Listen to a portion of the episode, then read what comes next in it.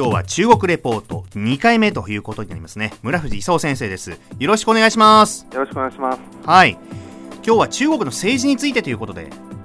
そうですね。あの、はい、中国の政治っていうとですねまずあのどんな組織があるかってことなんですけれども、はい、あの日本と同様にですねあの党の組織っていうのとそれからその、えー、国の組織ってちょっとまた別なんですね。はい、でそのえー、共産党の組織としてあの、えー、全国的な党大会っていうのは5年に1回開かれるんですよ。はい、でこの間まであの11月の8日から14日まであの開かれてい。て、はい、そこであの中央委員っていうのが選ばれて、はい、であのえー、11月の15日にあの中央委員会の全体会議っていうのがあの開かれたんですね、はい、でここであの、えー、中国の最高権力者であるあの7人あのチャイナセブンと言われるんですけども、あ。のこの間まであの9人だったのが今回から7人に変わってですね。減ったんですよね。減ったんですよ。でその7人があの、えー、選ばれたということですね、うん、であの共産党総書記としてはあの胡錦涛さんというのが今まで10年あのやってきたわけですけども、はい、今度はあの習近平さん。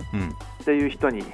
変わったと。はい。いうことなんですね。うん、であの一方であの、えー、国の立法組織とか行政組織みたいなものがまた別にあってですね、はい、あのえー、来年の、えーとえー、春にですねあの全人代っていうあの全国人民代表大会っていうのが開かれるんですよ。はい、でそれそれであのえー、国務院っていうあの、まあ、日本の内閣に当たるものですけども、ええ、あの国務院のあの、えー、総理として今回あの、常務委員の一人にあの選ばれた李克強さんっていうのが、はい、あの国務院総理にあのなるだろう。と、まあ、あの温家宝さんがこの間この間まで、えー、やって、それでその,、えー、そのあ後として李克強さんがなるということですね。そういう意味でその、えー、胡錦涛さんと温家宝さんのコンビだったあのトップが、うん、あの習習近平さんとそれから李克強さんに変わると、はい、いうことに今なってきたということですよね。うんうんあのもうなんか普通冷静に日本にいて見ると一つのあくまで一つの政党にもかかわらず歓迎の旗があちこちで立ってるっていうのはなんか不思議な光景にも思えるんですけど。うん、これねあのもう憲法でそもそもその共産党の国を支配するって決めてあるんでね。であのえーまあ、今あのえー、7800万人くらいって言われてますけど、党員がと党員共産党員の数がね、はい、あの前あの、中国の歴史っていう話をしたときに、1922年には300人しかいなかったって言うんですけど、えー、まあ、8000万人くらいまで増えたんですけど、それでもあの13億人くらいに比べればね、あのえー、少ないんでね、みんな共産党員ってわけじゃないんですよ。あのほとんどは共産党員じゃないんでね、まあ、みみみんなことみんないろんなこと言ってるわけですよ。なるほどね。なんだけどそのあの共産党のあのがその今の中国を支配していてね、うん、でその5年に1回の会が5年の長期戦略を決めると、はい、いうことになるんで、まあ、みんなであの、えーまあ、あの見守っていると。いうところですよね。でそこでその、えー、終わったらすぐねそのえー、その党大会であの中央委員っていうのを選ぶんですよ、で中央委員っていうの200人ぐらいいてね、はい、で中央委員候補っていうのが百何十人ぐらいいるんですけども、中央委員と中央委員候補があの中央委員会の全体会議で、略して言うと中全会っていうんですけども、これを開くんですよ。はい。であのえー、11月15日に開かれたんですね、うん、でここであの常務委員っていう、まあ、7人のねあのさっき言ったチャイナセブンっていうのがその選ばれたと、はい、今回ね、あの最後までなかなか決まらなかったんですよ。でなんでかっていうと、うん、あのトップが変わるのにあの昔あの江沢民さんっていたでしょ、はいはいはい、江沢民さんがすごい介入してね、うん、で江沢民さんが介入するんでその胡錦涛さんも介入してね。それでもみんなで介入してわけわかんないことになったんでね。最後にあの胡錦涛さんがもうもうこれやめようと、うん、もうあの引退したらもう誰も政治には関与しないことにしようと、うん、で私も関与しないことにすると。言ってねルールを1個作ったんですよ。ほうほう。で将来のそのあのあのあの江沢民が関与できないには自分ももう関与しないと。いうことにして、その軍事委員会のあのトップの椅子もね、今回譲ったと、習近平さんに譲ったと、うん、いうことで、これからはね、あの前みたいな長老政治っていうね、はい、あの元あのトップだった人が、なんか、あの後ろあれこれ言ってると、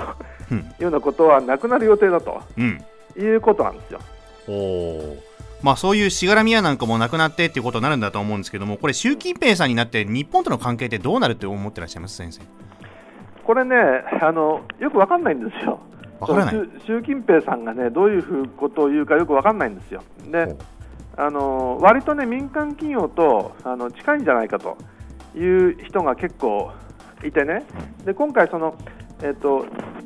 7人のうちの4人は最初にもう大体決まってたんですけど、あとの3人をね、1人ずつその江沢民が1人、胡錦涛が1人、それからあの、えー、リカーシンっていうあの華僑の大所、うん、大御所がいるんですけど、あのリカーシンが1人放り込んだと。であのこの人はねそのシノペックっていうの石油会社からその天津の初期になった人なんですけども、うん、あの中国のね GDP の6割くらいは民間企業なんですよ。うん、でそういう意味でその胡錦涛はねどっちかっていうとあの、えー、国営企業重視の人だったんですけども、はい、今度はひょっとするとその民間企業重視になるんじゃないかと。なるほど。いう説があるんですけど、説が。でも説だけなんですね、あのよくわかんないんですよ。でこ今回ねその、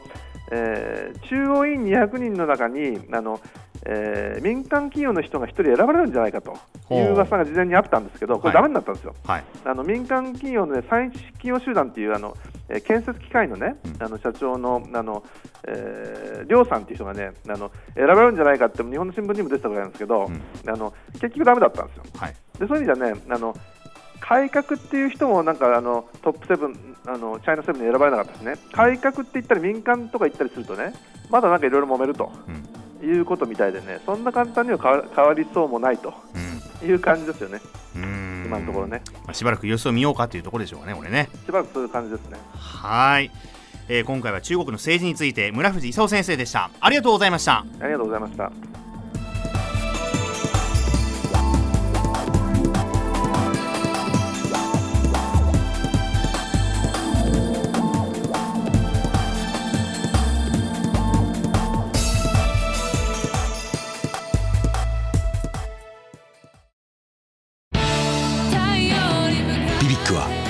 州で生まれ